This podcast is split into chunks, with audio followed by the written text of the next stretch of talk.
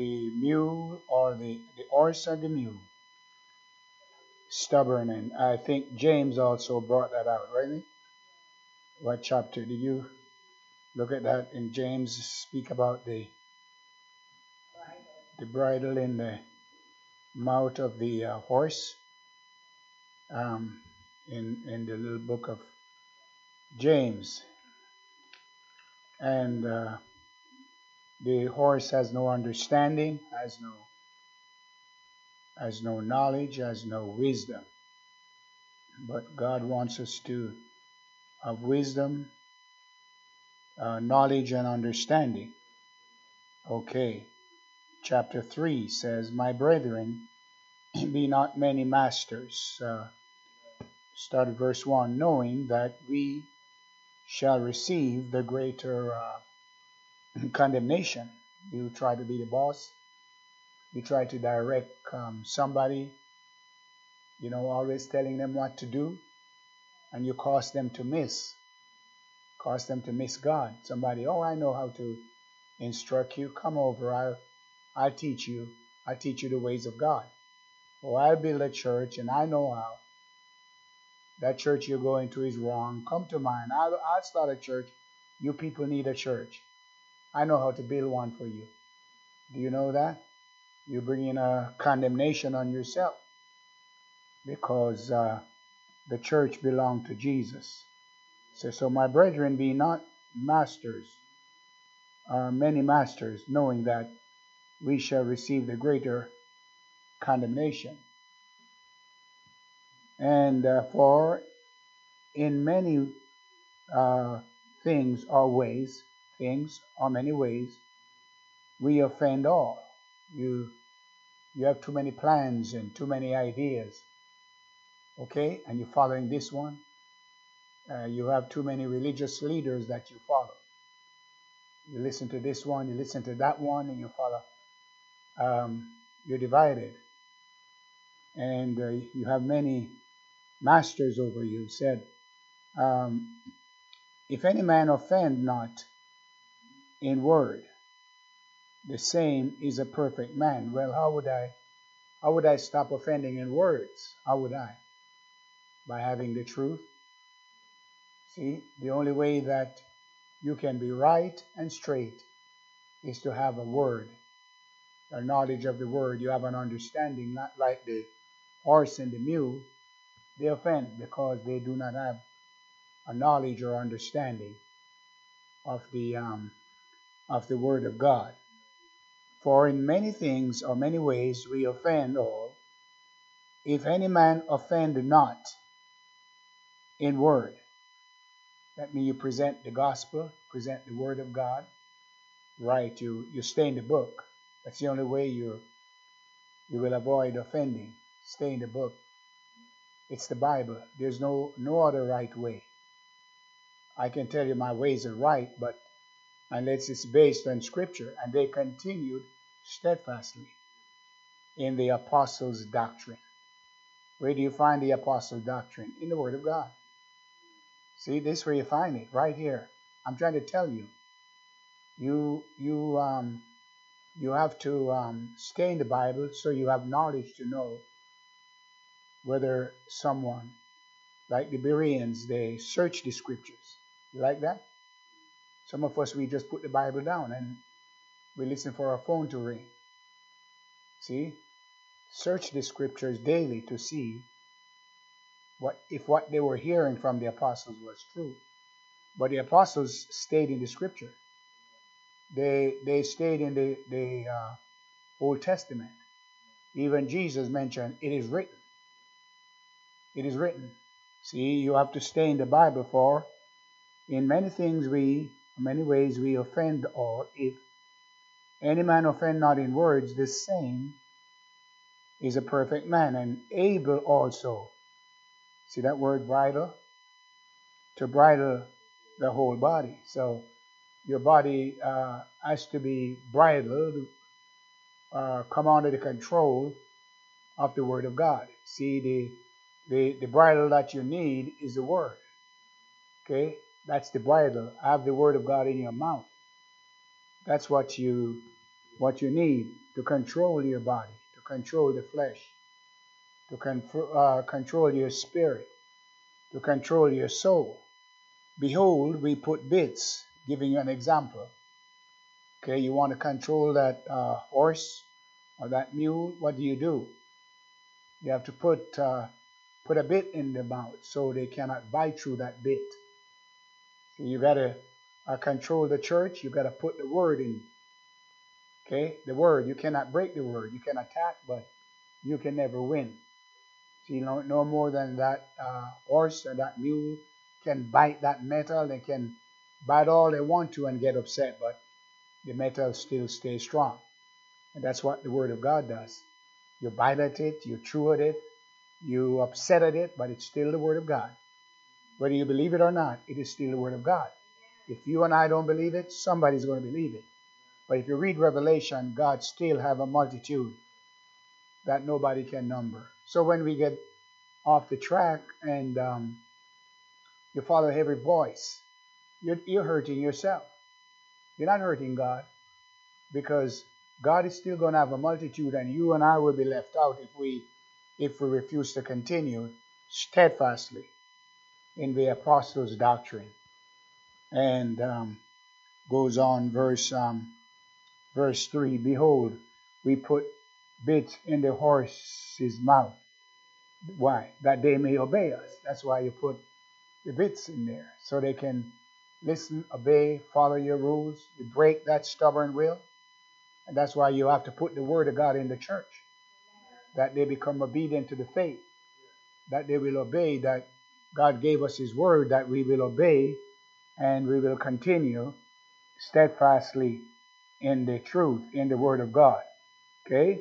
So he's using the example of placing a bit in the horse's mouth that they may obey us and we turn about. Look what you do. And we turn about their whole body. How, how do you turn the church?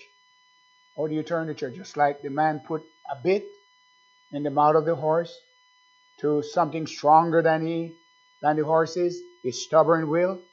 That's what the word of God does when a pastor begins to put bits, okay, of the word of God. Put the word, the bridle of the Word of God in our mouth, and your mouth become filled with this um, this bridle, this bridge, or whatever, then you don't you lose all your resistance and opposition against the will of God. And look how easy you turn to the things of God. Look how easy a church begin to turn you. But when you have that stubborn will, and the pastor's got to tell you over and over again, and you won't do it. See what you're doing? See? You, you're not in the earnest and ready to pull this old ship of Zion or the church along. It takes dedicated people that are that are under the control of the Holy Spirit. See, you come under the bridle of the Holy Spirit, and you're being led by the Spirit of God. And as many as are led by the Spirit of God, they are the sons of God. See, you have to allow yourself to be um, to be uh, uh, taken in control, okay, under the Spirit of God, and where where you begin to obey that um, that leading of the um, of the Holy Ghost. See, so when when you're when you have uh, when your your harness bridle bits in your mouth, then how easy you turn. What a beautiful spirit that you have. What a wonderful spirit that you have. See, the Lord can turn you and lead you, and you stretch forth your hands like He said, Peter, when you're young, you dress yourself, you harness yourself up, you girdle yourself, you dress the way you want to, act the way you want to. That's an immature child of God. That doesn't, when you can be fooled and you can be influenced and turn away from God, it doesn't matter how long you've been going to church, you're immature. You you never come under the discipline of the Word of God. So therefore, you're open up to be led by something else, to be controlled by your own spirit, or someone uh, put a spirit on you and you follow that spirit because you don't know the Word of God. But one that is grounded, steadfast, unmovable, always abounding in the word of the Lord cannot be moved. See, you're grounded just like the tree planted by the rivers of water. See, you have to grow up in Him. Okay? You have to grow up in Him. You can't always be a baby. If you if you have a baby naturally and that baby, it's okay when the baby is a month. A year, you expect a two-year-old child to do more than a one-year-old child. If that child is not growing, you're going to be concerned and go to doctor. You say, doctor, why is my child not growing? The uh, the child should have been sharper. Why is not my child walking? You have a concern and you love your child. See, there's the same way in the spirit. See, sit, but you can't always sit. Walk. See, sit, you stand, walk. Walking in the Lord. You're sitting as a child, sitting in the things of God, but then you begin to stand up. See, isn't that the way a child is? They will sit up, and then they stand up, and then they walk. The same thing that you and I have to do. You can't always be sitting down and somebody carry you. You have to uh, take the burden of the Lord on your shoulder. That word burden, your responsibility, where you get under it and you begin to bear, not just, well, I, I can't do nothing, I don't know what to do, somebody has to tell me. Revelation. And God will speak to you. God will show you that that uh, there's a lamp that needed to uh, uh, lighting, and there's a light that need turning off. See what you're doing? Yeah, it's not my job. There's no such thing as, well, it's not my job in a church. See, because the church is built upon um, upon saints of God that loves God. See, and you have high, and this is my Father's house. See, the church belongs to Jesus. Amen. Amen. The church is God's house. And you become very zealous over the church. So back in James says, uh, uh, then he give you another example. First he give you the, the bits in the horse's mouth. But sometimes, you know, we, we take a long time to understand. We need several examples. Some are sharper than the other. So it's going to give you another example. What's the example it gives you? Huh? Your, your teachers, you know, you give the kids one. They didn't get it. One example, they didn't get it. You're going to give them another. You will color, you'll give them chart until finally they said, Oh, I see that. Well, that's what God does right here. So he goes on now, verse 4, read, Behold also the ships. Okay? So you had horses, mule. Uh, now we're dealing with, with ships, which, though they be so great, what a picture they're drawing. Look at this big old ship. This uh, uh, big old uh, uh, uh, ship sailing out there. And it goes on and it says, and which they are, are so great and are driven by a fierce wind. But you need to get this because if you get this, you're going to have control of your life. If you're going, if you get this, if you can get these pictures, nobody's going to control your life. If you get these pictures, your life will be governed by the word of God. Listen, if you get, if you don't, then that's your problem. Anybody can come in and say something to you, and yeah, I didn't know that. You, you understand that? You're moved, okay? Because uh, uh, uh, you you you're not under control of the word of God. The word of God is not in your mouth, so nobody can turn you because it's not in your mouth. And he gives you an example of a ship. He said, look out there. Look out there. He said? He said, you see that ship out there? Yes. Oh my, it's big, isn't it? He's talking with a child. That's what he's talking to us as children. And he said, look at that big old ship out there. I see it. It's big, isn't it? Yes. And look at the fierce wind. You know, a storm. A fierce wind driving that ship. That church going through a lot of trouble a lot of tribulation, a lot of wind blowing, contrary wind blowing against that little church. Can you see that? And it's tossed. it's uh, driven by the wind. But he said, continue looking. Continue looking. And are driven by fierce winds. You know, uh, winds destroy. Wind, winds will sink the ship. Wind, winds will drive the ship off course. Winds will drive the ship against a rock. Did you know that? That's what the wind will do with your life. When the wind of persecution comes in and attacks of the devil coming again against the church, it will smash that church against the rock.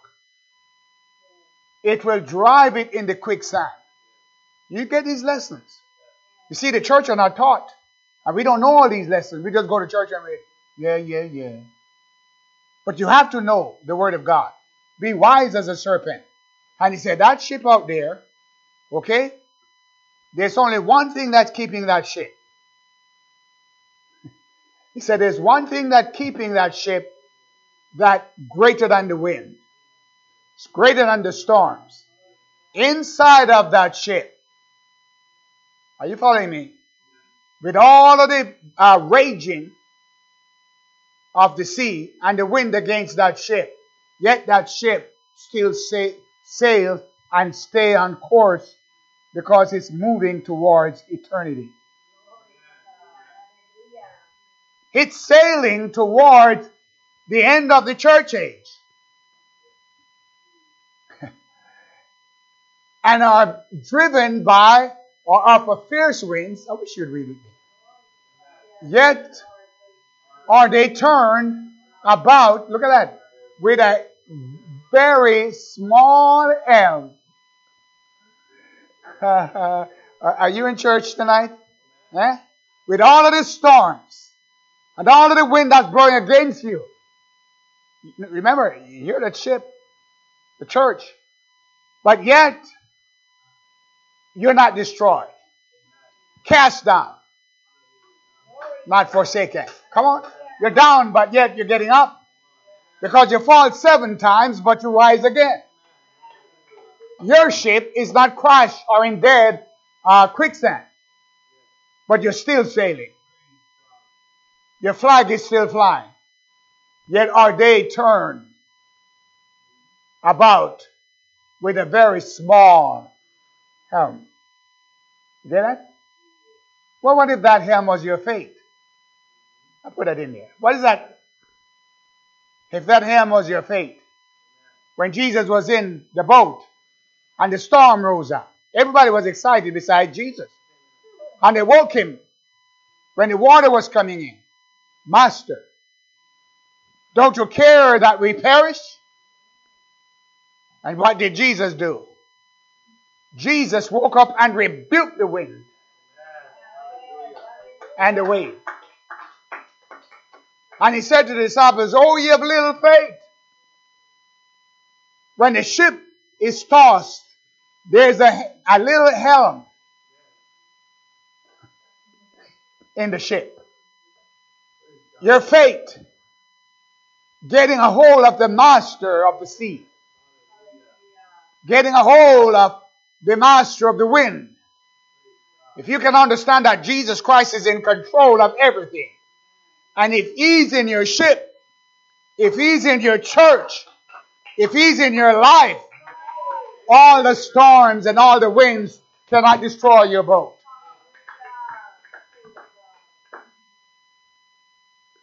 Yet are they turned about with a very small M. You see, it coming up on a rock. And everybody getting excited. But the captain, the governor, the pastor, the apostles, he doesn't get excited because he's there standing with Jesus at the helm of the ship. The wind doesn't control the ship. It's the master steering the helm. Are you following me now? But if you see the wind and the storms, you get all excited. But you've got to see the governor. You have to see the governor. Why, there was a there was a famine in Egypt. Seven long years was this famine. But you know why Egypt was saved? Because he was a governor. There was a governor in Egypt. And the governor knew what to do to drive that country, drive that nation, and steer it away from the famine. Did you know that there's a famine in the world today? Not for bread and water, but for hearing the word of God. But if there's a governor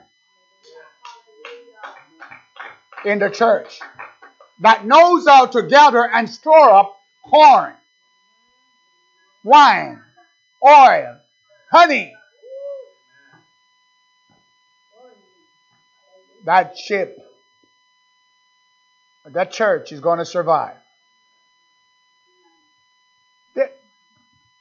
In comparison to the strength and the size of the, the wind, the storm, and your problems look so big. Oh, nobody can help you. What you're going through. Say, Pastor, if you ever know what I'm going through.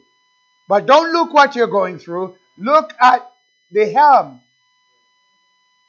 And look who is governing your ship. Your ship will reach its, its desired haven. You'll reach the shore of glory. You'll cross over the other side. You see, we get excited at the storms. No. But the scripture tells us that rejoice. But we don't do that. Rejoice when when men speak evil against you, when you're persecuted. Don't come to church and just hang down and you come to church and you have no strength because you give it to the world. Give your strength to Christ. But it's when you and I have no strength, we can't lift our hands, we can't praise. What, what did you use it for? What did you use your strength for? The world. And, and you come to church, you don't have any joy because we look like a dead rose. Not you. But you are roses. I, I better get, get off that because. Uh, but you, you know, you, you don't have the life because you, you, you're spent. Your strength is spent for foolishness. But when you spend your strength for God, what happens? He gives you joy. And what does the joy of God do? The joy of the Lord is your strength. You wanna, you wanna get strong? Start praising the Lord. You don't feel like, but praise Him and you'll see.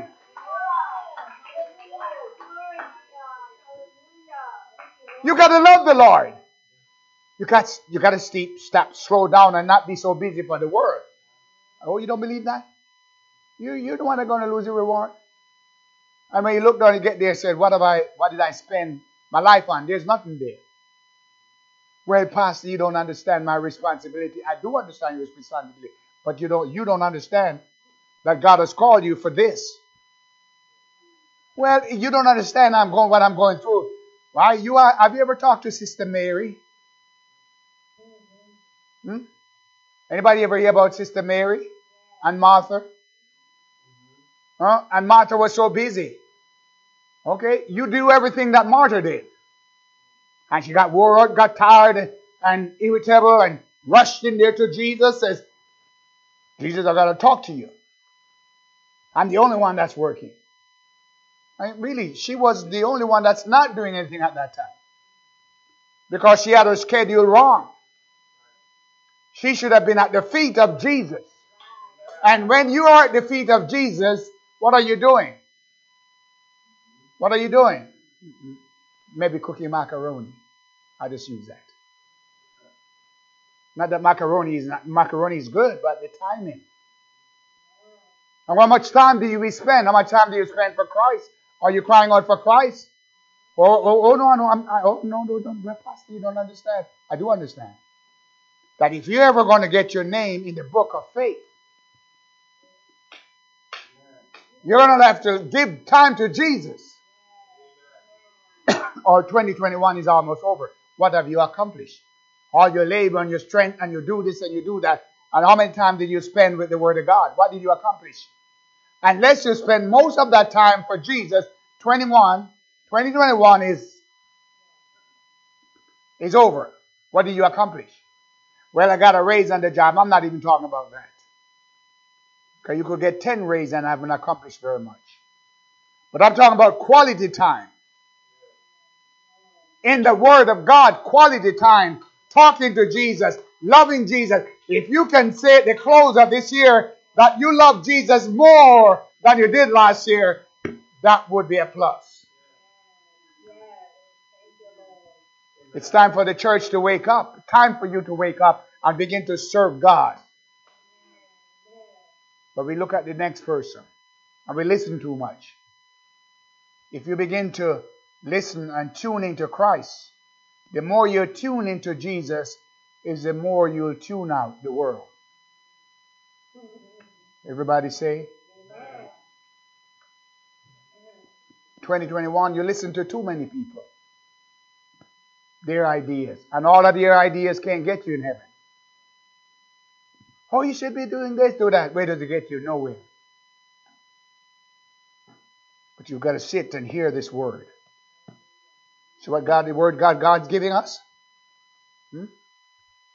The horse, the mule. You know, those are just animals. Oh, God is a wonderful God. He can use anything. Then, then He took us out to the first we were in the land, then He took us out to the sea. Look at the ship. Look at the ship. Look at the ocean. How great, how deep is the ocean? And that little ship sailing there. And all the water out there cannot sink the ship. All the problems and the attack cannot sink the ship of Zion.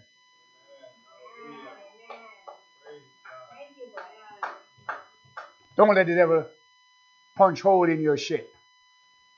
Because the water cannot sink you unless you let it come in. It's when you let thoughts come in your mind and you begin to pay attention and you get your eyes off the governor, of the helm, you're going to end up in the rocks. But you become a man and a woman of faith, become a child of God of faith. It's powerful. The Word of God is good. Behold also the ships. Look out there. Which, though they be so great and are driven of fierce winds, yet are they turned about with a very small helm, whithersoever the governor listeth. And where is this ship turning? You're turning from traditions. You're turning from ideas of men. And we're turning and we're heading towards the glory land. Eternity is our destination. The one scripture called it a desired haven. What do you desire? What's the desired haven? To cross over out of this life into that life to eternity. It goes wherever the governor listed, even so the tongue. Look at that. Now, what a God. See, it goes to horse, mules, all of that, then it comes to you. What a word. The ship, then it comes to your tongue. Why didn't he just tell us that? Your tongue. And it is, is listen, the tongue is like a match. You know what a match is? It will set the building on fire. The tongue will burn a church down. We've seen that. We've seen that. Even so, the tongue is a little member small, a little member, and boasted great things. Oh, we're going to have another church. We're going to do this. Oh, come see, we got the word. We're going to do. Got what? Are you listening to what I'm saying? Got what? Got what? What world are you living in? Who, is, who, who do you think God is?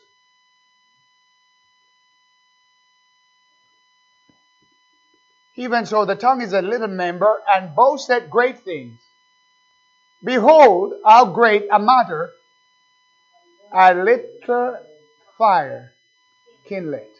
That's fire in your mouth. So the pastor's got to make sure that it doesn't burn the church up.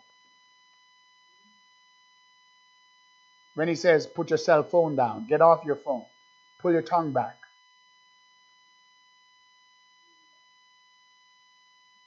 You know that?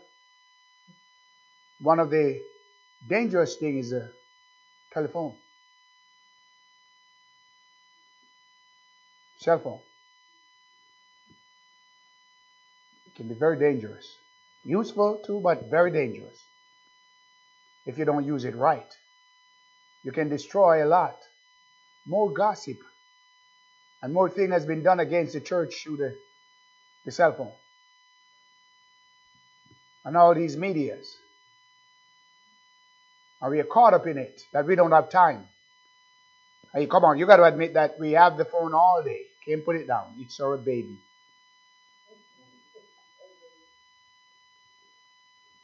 And we get on it, and a lot of time fires are kindled against the church. Attacks. Or you can use it for preaching the gospel. Wonderful uh, instrument. But you can also use it to destroy. Verse 6. And the tongue is a fire. What? So when you get up there and you say, We're why the church? Your tongue burn them up. You join in it. Tongue burn up church. And unless there's a firefighter, let, let everybody look at me. Listen. See, it's not, uh, you've got to have firefighters. Sister Joy, you know that. The extinguishers. When I look at you, what do I see? Can I just see a match or an extinguisher? You, do you start fire in a church or do you put them out? I didn't hear you. Are you one of those that start fire, you get, and then you put more log on? The log is the same. Who's not involved? You grab them and put them in the fire to keep it burning. Who are you in the church? Are you the match? Are you start a fire? What do you use your tongue to do? Are you a fire extinguisher? Do you fight fires or do you light them?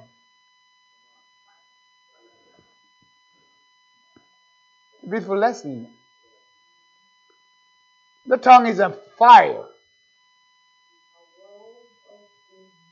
Somebody say, Have you seen a match? Sometimes I'm looking at a lot of match before me.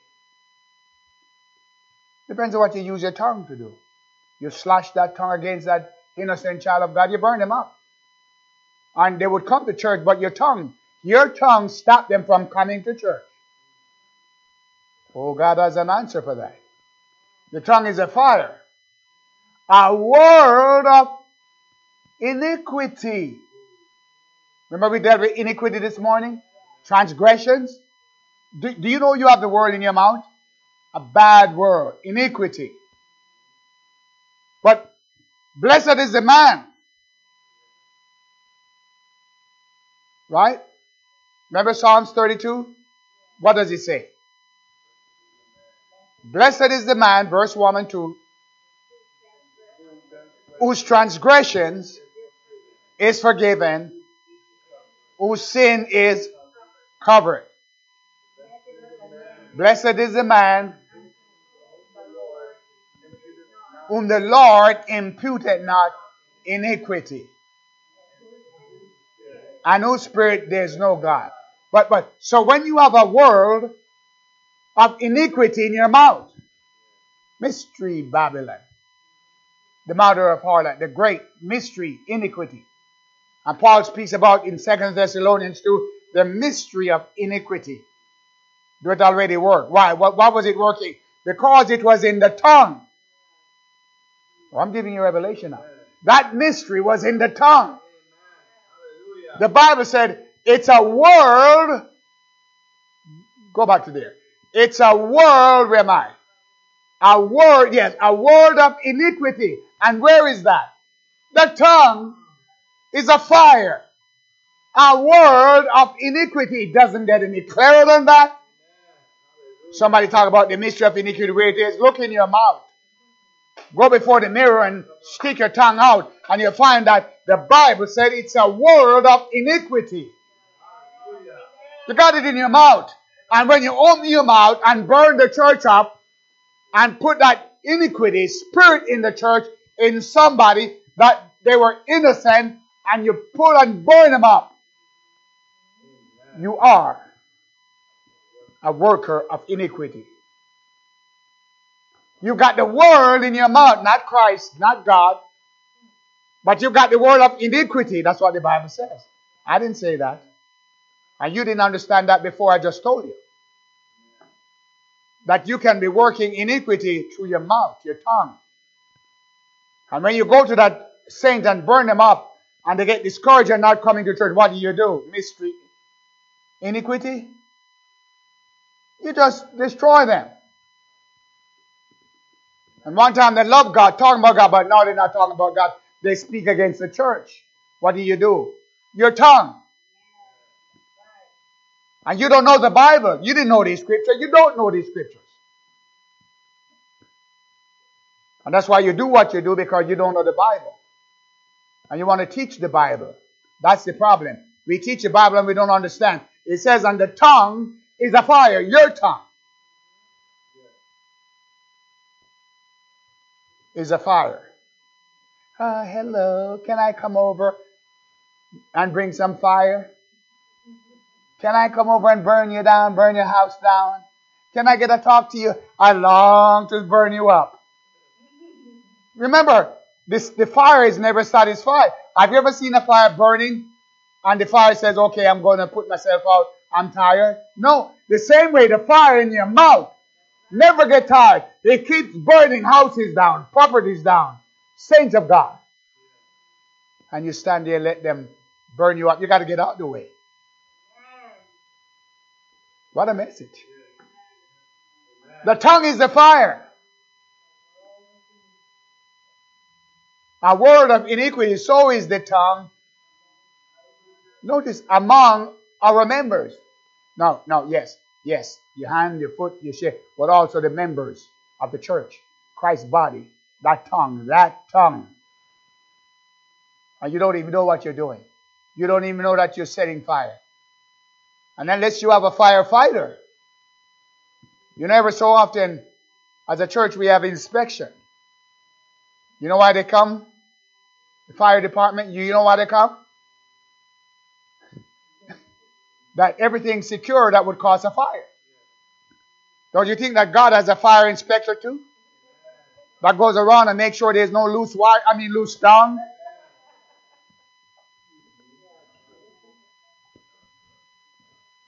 He'll burn you up. He'll burn your house down. He'll burn your life up. And the tongue is a fire, a word of iniquity. So is the tongue among our members, that it defileth the whole body or the church. You let that go on, the whole church is destroyed. That's why God has to cut off, separate, and set apart. That's why you can't fellowship everybody. That's why you cannot fellowship the whole world. You got to come out from among them. And you have to stand up for God. You can't be, let's have a party. No. No. You're already on a date with Christ. Paul said, I'm jealous over you. Present you as a chaste virgin. Well, I got to go because, no, you don't. the, the, the tongue, it defileth the whole body and set it on the fire, on fire, the course of nature. Stir you up, set you on fire, and it is set on fire of him. Ooh. You see, it's in the Bible and it's in your mouth and you don't even know what, what you got in there. But tonight I'm showing you from the Word of God what you got in your mouth. And unless it's sanctified. But look how wise God is. Look how wise God is. What did God do on the day of Pentecost? When they were in upper room, what did he do? Where did God send another fire? He sent a fire of the Holy Ghost in your tongue to counter that fire. He sent the fire of the Holy Ghost, cloven tongue of fire, into your mouth to burn up all of that worldly stuff. And John said he would baptize you. Where? Through your tongue. That's where it comes. And they began to speak with tongues. Brother, God burn up that tongue and put a new tongue in. And they began to speak with tongues. And that's what the church needs. We need new fire, new tongues. Because the old one will burn up the church. And they began to speak with other tongues as the Spirit of God gave them utterance. New tongues is the answer. It burns up the old gossip tongue. He said, she said. I got a news to tell you. You got to turn that off. That's a world of iniquity. Well, I feel like preaching here. So is the tongue among the members that it defileth the whole body and setteth on fire the course of natures, and it is set on the fire of hell. Somebody said, Oh, I'm not going to hell. I don't want to go to hell. A lot of us already got hell in your mouth. Hmm? Don't do it now, but when you get home, stand before the mirror and stick your tongue out and see what I'm talking about. You got hell already in your mouth. And that's why people don't get along. Husband and wives. Husband says something to the wife. Boy, that hell fire. And the wife said something to the husband. Ooh, they both have fire. There's no extinguisher. So to save your life, your marriage, if your husband is the fire, you better be the extinguisher and vice versa.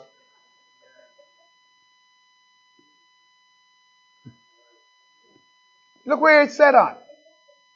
It never run out of fire or fuel unless the Holy Ghost burns it up.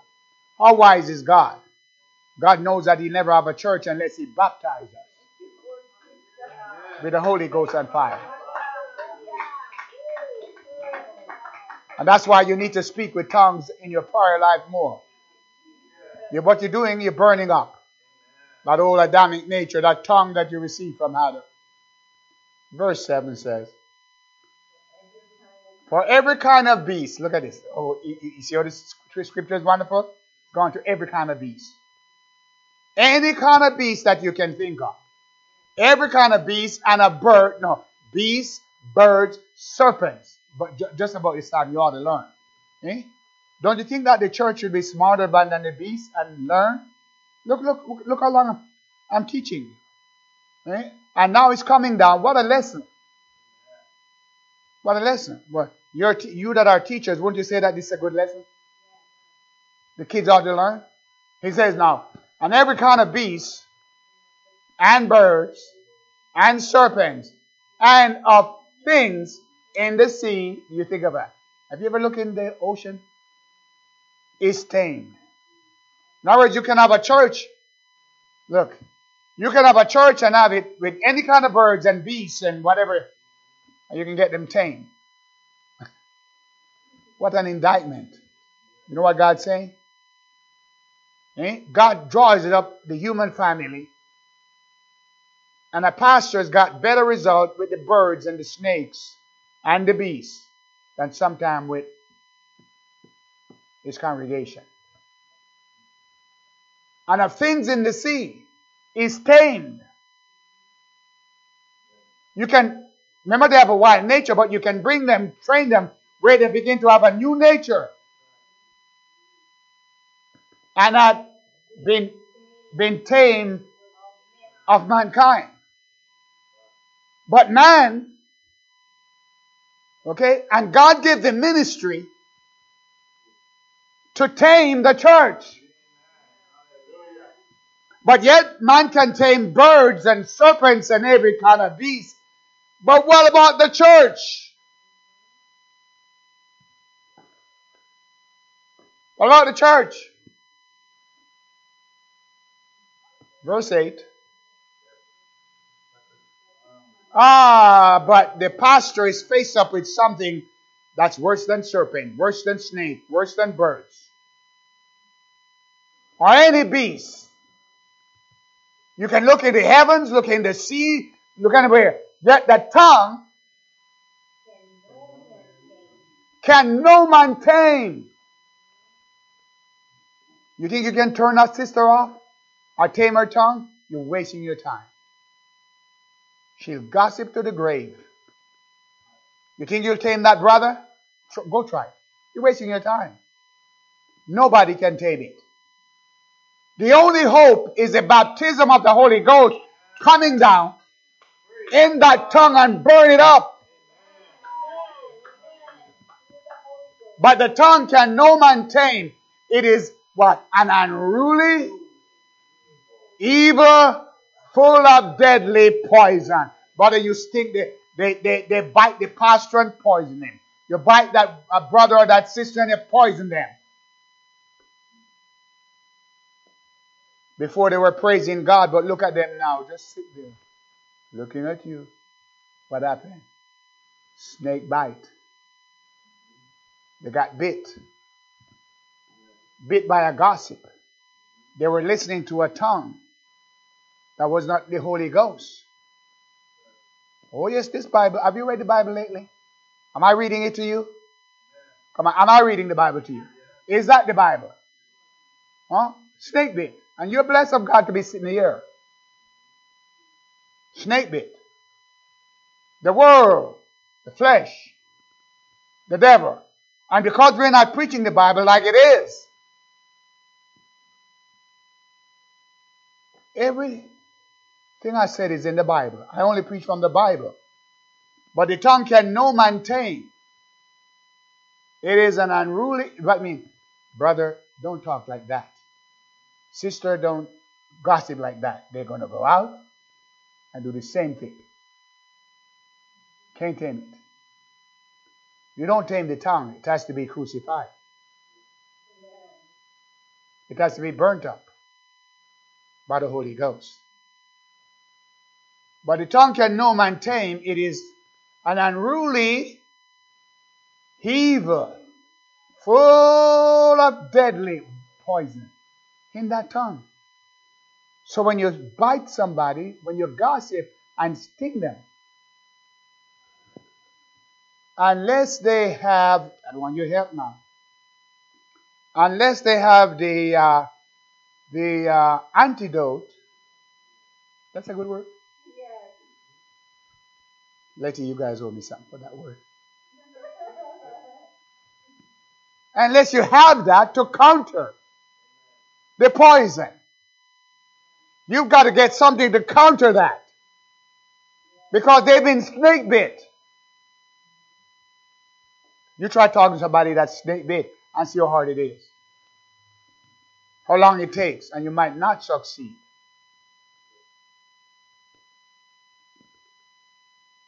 Snake bit. Therewith, bless God. You use that. Praise the Lord, sister. Glory to God. Did you hear what that pastor said? With the same tongue. We bless God, even the Father, and therewith curse we men which are made after the similitude of God. Let me close the next verse. uh, the same mouth that was singing and praising God, you know, in the choir and shouting in the church and around, jumping and shouting. And as soon as it's finished, it's not even finished. Out of the same mouth proceeded, I was going to say lightning and thundering. But blessing and cursing, my brethren, these things are not so to be. That's not the way you build a church. You praise God and you shout, and after church is over, you congregate back there, and brother, you begin to sting, sting, sting. You know what I'm talking about. You know what I'm talking about. Don't act like you don't know. You know what I'm talking about. The same mouth. Come on. What world are you living in? It's because we haven't read the Bible. The Bible is not taught. But when you hear it, it sounds like it's straight. But right in your book, you can sing and shout and praise, and afterward you sting. Don't act like you don't know. Come on, wake up and get on the Lord's side. Make your mind up. Get all of that poison. Listen, get all of that poison out of you. Where you're filled with the Holy Ghost.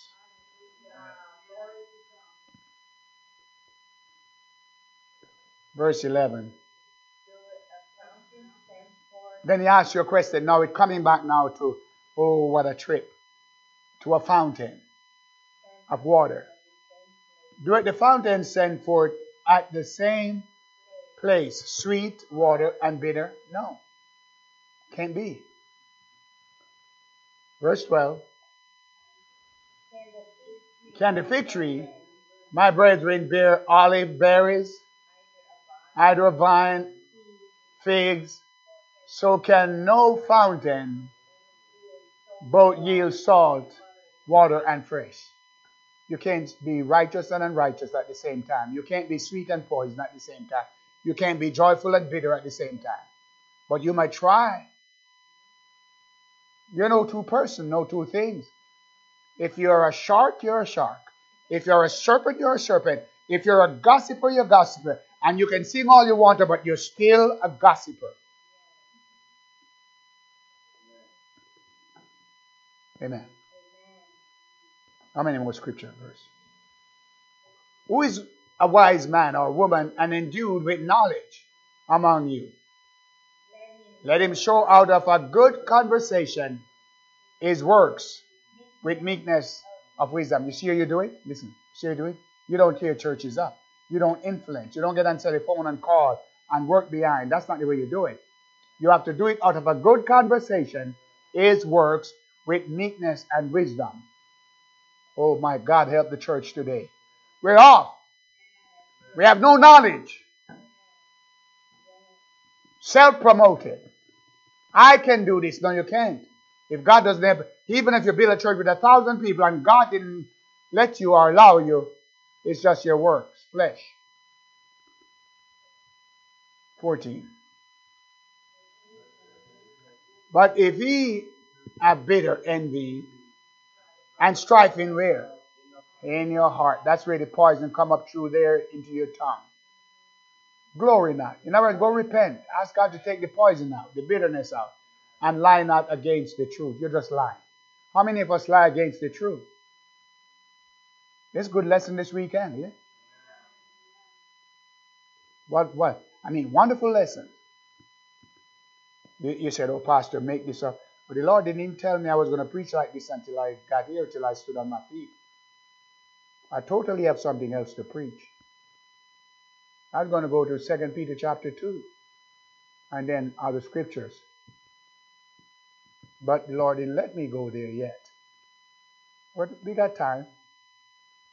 Don't you want this church to go on to continue? Huh? What, what, what would you be doing tonight? Isn't this Sunday night? Sunday night? And you feel good, better? Hearing the word? Are you getting a word? A word that can close out this uh, this year? I said, look what we're getting. Huh? We're not sitting around mourning and, oh, this. No, we have the word. And look at this talking about the word of wisdom and knowledge. But if you have bitter envy and strife in your hearts, so you got to work on your heart that there's no guile, nothing in your spirit. Glory not. And lie not against the truth. Don't go lying against the truth, the word of God. Don't pretend. You're glorying and praise the Lord, sister, but inside you're ugly. Inside you're planning, you're plotting. God bless you, Pastor. Oh, my Pastor. And inside you're plotting.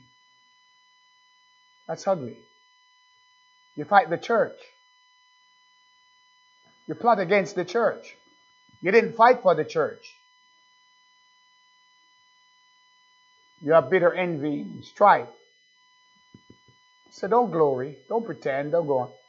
This wisdom, go back, yeah, this wisdom, verse 15, This wisdom descended not from above. Now, it didn't come from God. Well, where did it come from? Right here. Earthly, sensual, and devilish. Oh, God showed me this. No, that's earthly, sensual, and devilish. It didn't come from God. But it's earthly, sensual, and devilish.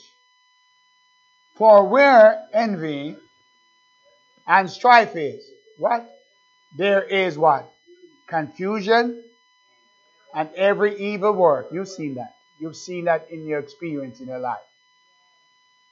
But the wisdom that is from above is first pure, then peaceable, gentle, and easy to be entreated. You go to somebody say, you don't take your five minutes to talk to that person and say, don't do that. Yes, Pastor, I didn't see it, I'm sorry. But when you have to spend an hour, two hours talking to them, and they still leave or still walk out without knowledge. You get that? It's not a wisdom that comes from above. It's earthly, carnal, sensual, devilish. And easy to, the one that from above is easy to be entreated, full of mercy and good fruits, without partiality and without hypocrisy. Have you ever seen those? Yes, partiality and hypocrisy. I'm asking God this year coming, God will let us or what He'll do, I don't know. But just to give us the word. Give us the word. You'll be blessed of God. Because that's what's lacking is a knowledge of this book. Look what you look what you received this weekend. What if the church wasn't here? You think you'd ever hear it? And you'd live and die and not understanding God's word. But this weekend you've been blessed. Let me close it.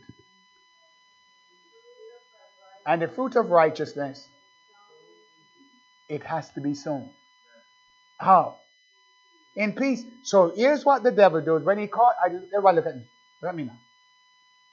When he caused strife and war in a church, you'll never have the wisdom of God. You'll never move forward. He stirs it up and keep it going. Because he doesn't want you to have the word of God. So what God has to do is calm it down, cool it down, and bring peace. Then give you the word of God.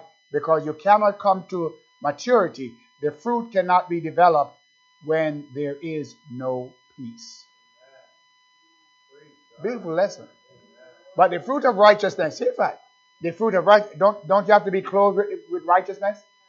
Uh, friend, whence comest thou in? Uh, how come you don't have a wedding garment on? Because he came out of a church that was warlike. That didn't give him the garment. He didn't find it in his church because it was not peaceable. Look at that. But the fruit of righteousness, how is it sown? In peace. Sown in your heart in peace of them that make peace. So you have to make peace. When there's a gossip, you don't run over and you look. You might not be talking, but you're still a part of it. You're enjoying it. Or you don't take, you don't stand with the church. They, you don't know what side you're on. You got to make your mind up. Are you want to have the, the fruit of righteousness? Do you want to have the fruit of righteousness sown in your heart? But it's got to be a church with peace. My peace I give unto you. A peaceful environment plant the fruits or the seed of righteousness. So when you stand before the Lord, you have a wedding garment on, clothed in the righteousness of Jesus Christ. Is that the last verse? That was the last verse? What a message.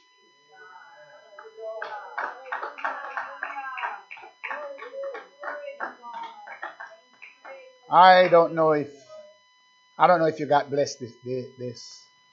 Maybe you wanted me to preach something else. That's church order and government. You you hear this in this church. That's building a church. Oh, pastor don't know. Pastor don't know.